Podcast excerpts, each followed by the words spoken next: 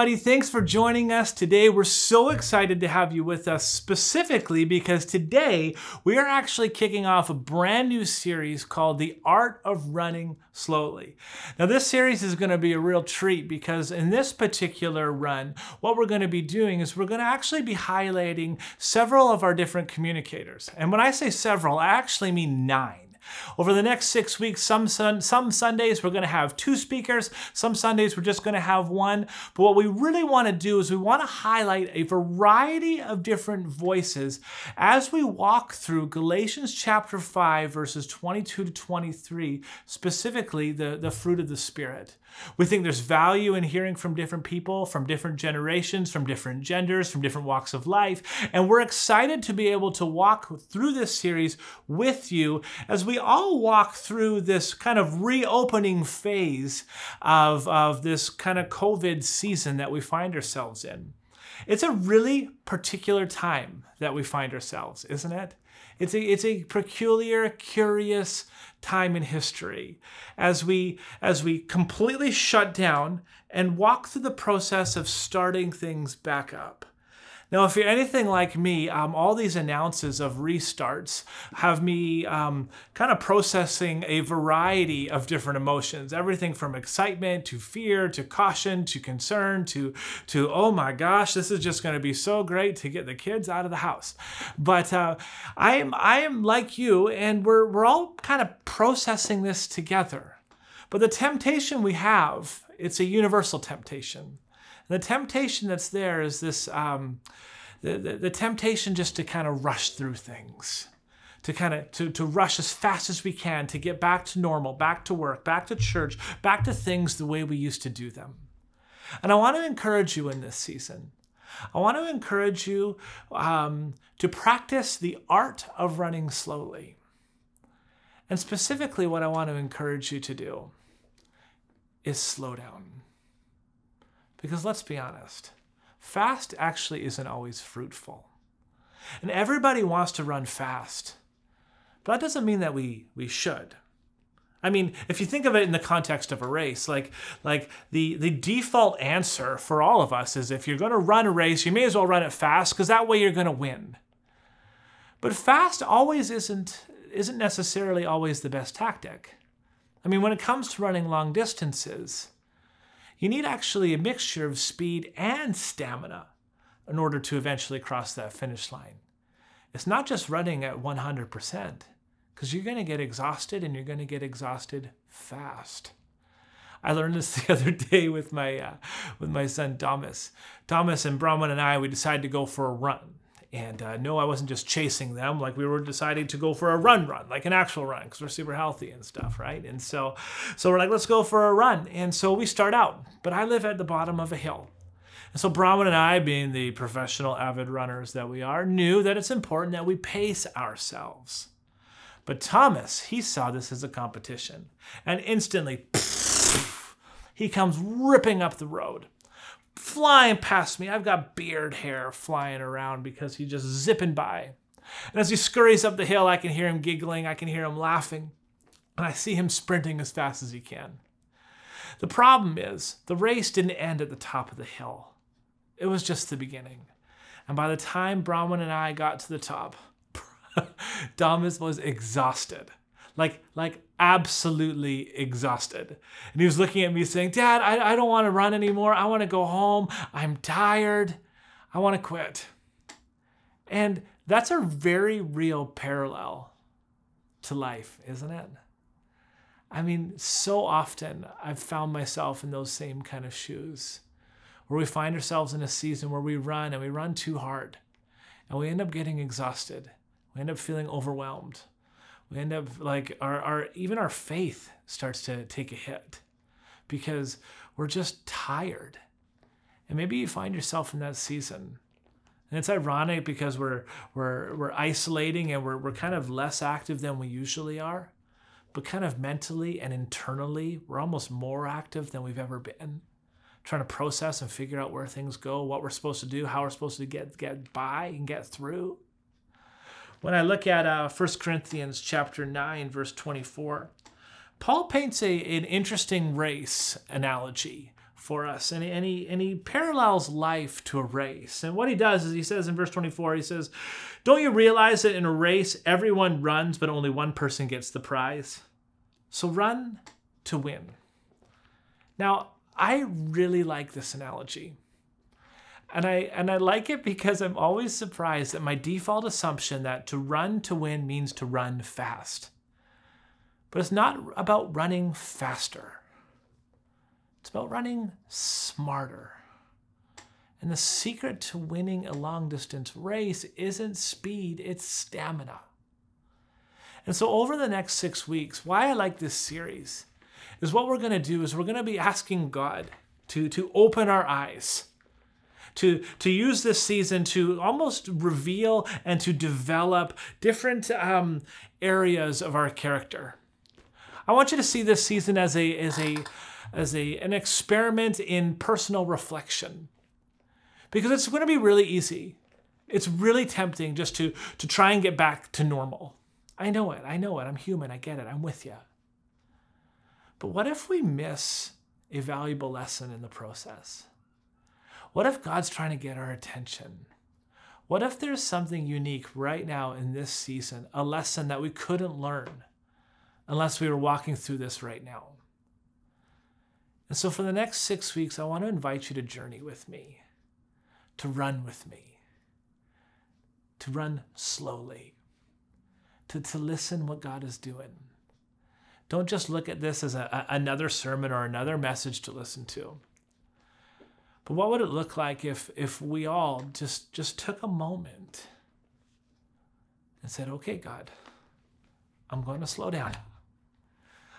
Speak to me. So, so, so for this particular message, I want to I want to approach it from a different angle. I want you to consider this talk as more of a mid-run pep talk a mid run pep talk between you and God. And if God was your running coach and you were sprinting in that race, I want to highlight four of the pieces of advice I think that God would be wanting to give to you right now. And the first one is found in Psalm chapter 46. And if you're taking notes, I want you to write it down. And this is what I think God's saying to you. I think God's saying to you, slow down and catch your breath. Slow down and catch your breath. Relax. Calm down. Victory isn't dependent upon you. You don't need to be running so hard. You need to slow down and catch your breath. Because listen to me, son or daughter, I literally specialize in rescuing people. I literally specialize in protecting people. It's in my character, it's in my nature. I believe that's what God is speaking to you today. And if I look at Psalm chapter 46, I'm just reminded of this.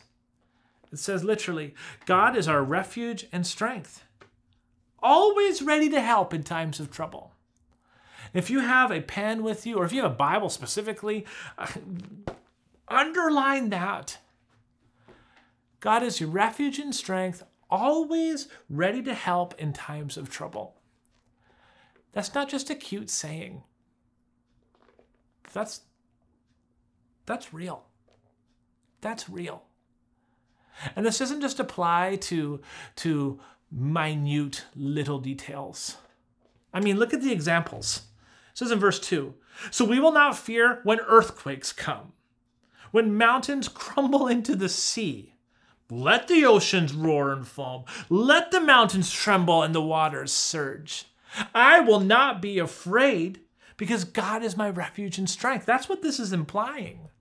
So if there's a pandemic, if there's a, a job loss, if you find yourself just fighting with your spouse more, if you, if you find yourself fearful in terms of what does it look like to, to re-engage society, don't be afraid.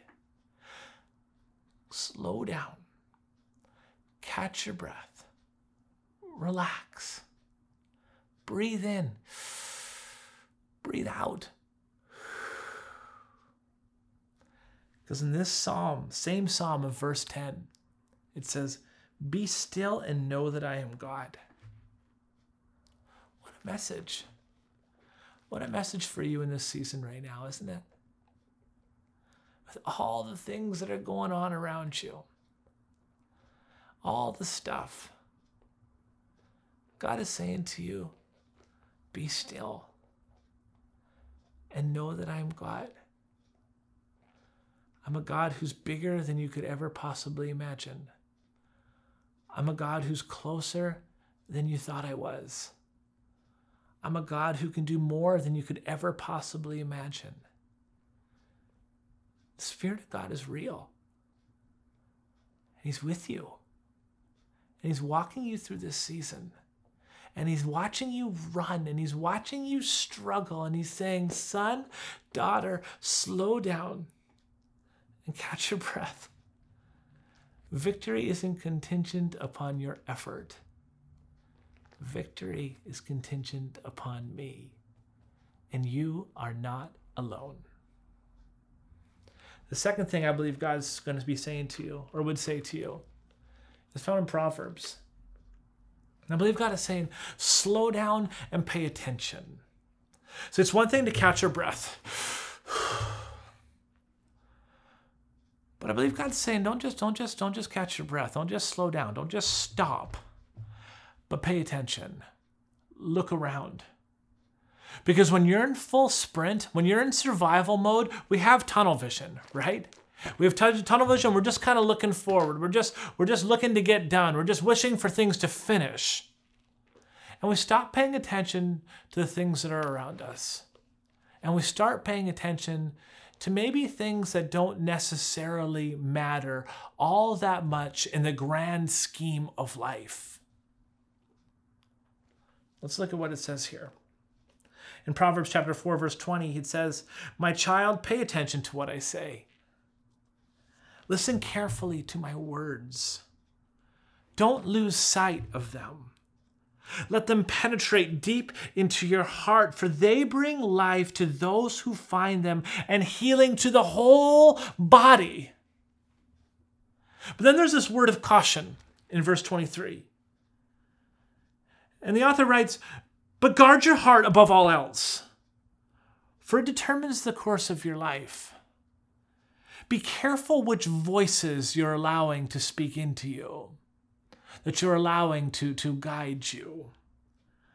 Verse 24 Avoid all perverse talk, stay away from corrupt speech. Let's be real for a moment. In this particular season, we're watching way too much news, aren't we? We're on probably on social media a lot more than we used to be.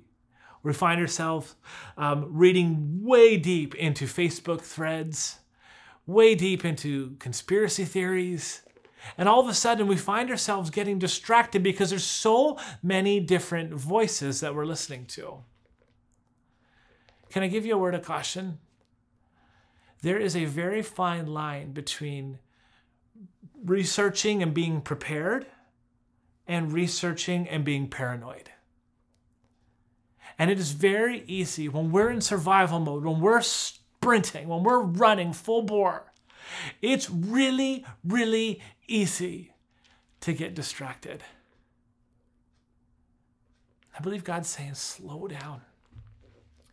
Pay attention. Pay attention to what you're putting inside of you. And continues, verse 25. Look straight ahead. Fix your eyes on what lies before you. Make out a straight path for your feet. Don't get sidetracked. Don't, don't get distracted. Keep your feet from following evil because God is trying to speak to you. And when we're running, like running, running, sprint running, survival running, it is so easy to block out God because of all the noise. And God's trying to get our attention today. And I believe that through this series, through the next six weeks, as we get into the Word together, and as we look at what God has to say in terms of these different character attributes that He wants to develop in us and can develop in us, I want to encourage you and invite you to vulnerably let God access your heart. It's easy to watch videos and watch sermons for content's sake. And it's especially difficult in seasons like this when we're sitting behind a computer screen or watching on our phone. It's so easy to disengage. But you serve a personal God, like, like an actual real God. Not just a worldview or a concept. Like, like God is real. And He's wanting to speak to you. And it's entirely possible that in our pursuit of getting back to normal, that in our sprint, that in our race, that we're running so fast that we're missing what it is that he's trying to say. Number three, I want us to look at Matthew. In Matthew, Jesus starts speaking. And in Matthew chapter 6, he gives this very real, um, I'm going to call it a rebuke, but maybe a, a warning's a better, a better analogy, a better word. But he gives he paints this picture using this metaphor to really speak um, to speak to worry. Let's be honest, if you're anything like me, like I've done a ton of worrying in this season. And I believe God's trying to get our attention right now. He's saying, son, daughter, whoa, whoa, whoa, slow down and, and, and refocus. Catch your breath, pay attention, but, but refocus. Now is the time to recalibrate. And let me tell you, you don't need to worry. This is what Jesus has to say. Jesus, like the creator of the heavens and the earth, that Jesus. This is what he says to us. He says in verse 30 If God cares so wonderfully for wildflowers that are here today and thrown into the fire tomorrow, he will certainly care for you. He said, like, like, listen, folks, like, like if God cares about plants and vegetation, don't you think he's gonna care about humanity and your problems and your crisis and your concerns? You think, of course he is. Of course he would. He says, Why do you have so little faith? And I read this and I think to myself, oh my goodness, Lord, forgive me. Verse 31, he says, so don't worry about these things, saying, What will we eat? What will we drink? What will we wear? What will we do when society begins to reopen? Where will I shop? How will I do this? How will I do that? What will I do about my children? What will I do about my spouse? What will I do? Don't worry about these things. He says, These things dominate the thoughts of unbelievers. But your heavenly Father already knows your needs. Wow. Your Heavenly Father already knows your needs. Let that thought impact your prayer life for a moment. When you pray, you don't surprise God with your needs. It says right here, He already knows what they are. So you don't need to enlighten him and surprise like it's not like you need to remind him that you need him in this season. He knows exactly what you need. And in verse 33, it says, Seek the kingdom of God above all else and live righteously, and he will give you everything you need. I just, I just feel the Spirit of God saying, Son, daughter, listen. You don't need to worry. I'm with you. Which brings me to my last point, and it's found in Psalm 139. It's a really beautiful thought, and it's specifically found in verse 5. And I believe God's trying to say to us, listen, like, like slow down, catch your breath, pay attention, refocus. But I believe God's specifically calling us to trust Him. And we can trust Him in this season. We can trust Him because He already knows what it is that we're going through. In Psalm 139, verse 5, there's this really curious sentence found right at the beginning of the psalm that says, You go before me and follow me. You place your hand of blessing on my head. That teaching is extraordinarily profound, and we can gloss over it if we don't slow down and pay attention to it. Because what it implies is something very significant. It's as though God is saying, Listen, whoa, whoa, whoa, hold on. Adam, I go behind you and I go before you. In other words, I, I, I'm in your present and I'm in your past and I'm in your future says, I go before you go before me and you follow me, you place your hand of blessing on my head. You are you are with me post COVID. You are with me pre-COVID. And you are with me right now, laying your hand of blessing on my head as we figure out as a society how to get back to normal. That's an amazing thought. And God isn't just with me, and He isn't just with the psalmist that wrote that, but God is with you. I want to encourage you today. God has a plan for your life. God doesn't make mistakes. God knows exactly what we're all walking through. He knows exactly what you're facing, and He knows exactly what you need. Let me pray for you. Jesus, we thank you that you're real. We thank you that you're with us. God, as we try and process how to apply this Bible to everyday life, Father, I pray that in this moment you would speak to us. God, as we just wait upon you and spend time slowing down, I pray that over these next six weeks, you would surprise us with the work that you're going to do in our life and through our life. Father, I thank you that the greatest days of the church are still ahead. I thank you that you're not finished. I thank you, God, that you are bigger than any crisis that we face. Father, I praise you today, and we praise you together. In your name we pray. Amen. Well, what a great message from Pastor Adam. I tell you, I just feel so encouraged by that idea that God wants to give us all a mid run pep talk. And I feel encouraged by what I've heard today. There are two things that Pastor Adam brought to us in terms of what he thought God would be speaking into our hearts right now. And he talked about trust and he talked about refocusing. And so, for just a moment, as we wrap up this time together, could I encourage you? Maybe you're here today and you've never trusted him with your life. You've never given your life over to Jesus Christ. You know, Jesus says, Come to me and I'll give you rest. He also says, I'm knocking at the door of your life and I want to come in. And so, really, it becomes your decision. Are you going to trust Jesus with your life? Are you going to give your life to Christ? Can I encourage you to do that today? You know, the Bible says that with our hearts we believe, and then with our mouths we confess and are saved. And so, I want to encourage you today, right where you are, wherever you are, to just say it Jesus, be my Savior. Jesus, be my Lord. I commit myself to you. I want you to walk with me. I want you to be the one who leads my life. If you're making that decision, I want to encourage you with one further step, and that's to text life to the number that's coming up on the screen. If you're on your phone right now, why don't you screen capture this image so that you can call us? You can text us actually in just a little while.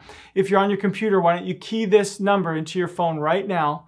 And we want you just to reach out to us. Just text the word life. We're going to respond back, but I promise you, we're going to let you lead the pace. We're going to respect your privacy. We just want to engage with you and celebrate with you and help you. You know, one of the other things that Pastor Adam mentioned in his message was this idea of refocus. And you know, for so many of us, it's easy for us, in the, even in this strange season, to create a new pace and a new cadence for our lives that doesn't include a deep focus on who Jesus is, a deep focus on Him as our point of attention. You know, there's a lot of things to worry and fret about, but let's get our attention on Jesus. In fact, I would say that the best way we could do that is to say, Jesus, help me to get my eyes off of me and off of my circumstances and onto you. Onto you, Jesus. You know, I love the words of the old song, Turn Your Eyes Upon Jesus. And that's really what this refocus is all about. One of the lines in that song says, And the things of this world will grow strangely dim in the light of His glory and grace. In other words, when you focus on Jesus, all the other things that are, you know, so consuming seem to find their place. And, and, and what rises to the top is the sense of the nearness of the presence of Jesus, His glory, his grace upon your life. You want that today. So, Lord, we invite you now. Come and capture us. We turn our eyes upon you, Jesus. We look into your face and we believe, God, that you are going to help us refocus. Jesus, be the center point of all that we consider. Be the, uh, the focus of our eyes and the longing of our hearts. And we pray this together in Jesus' mighty name.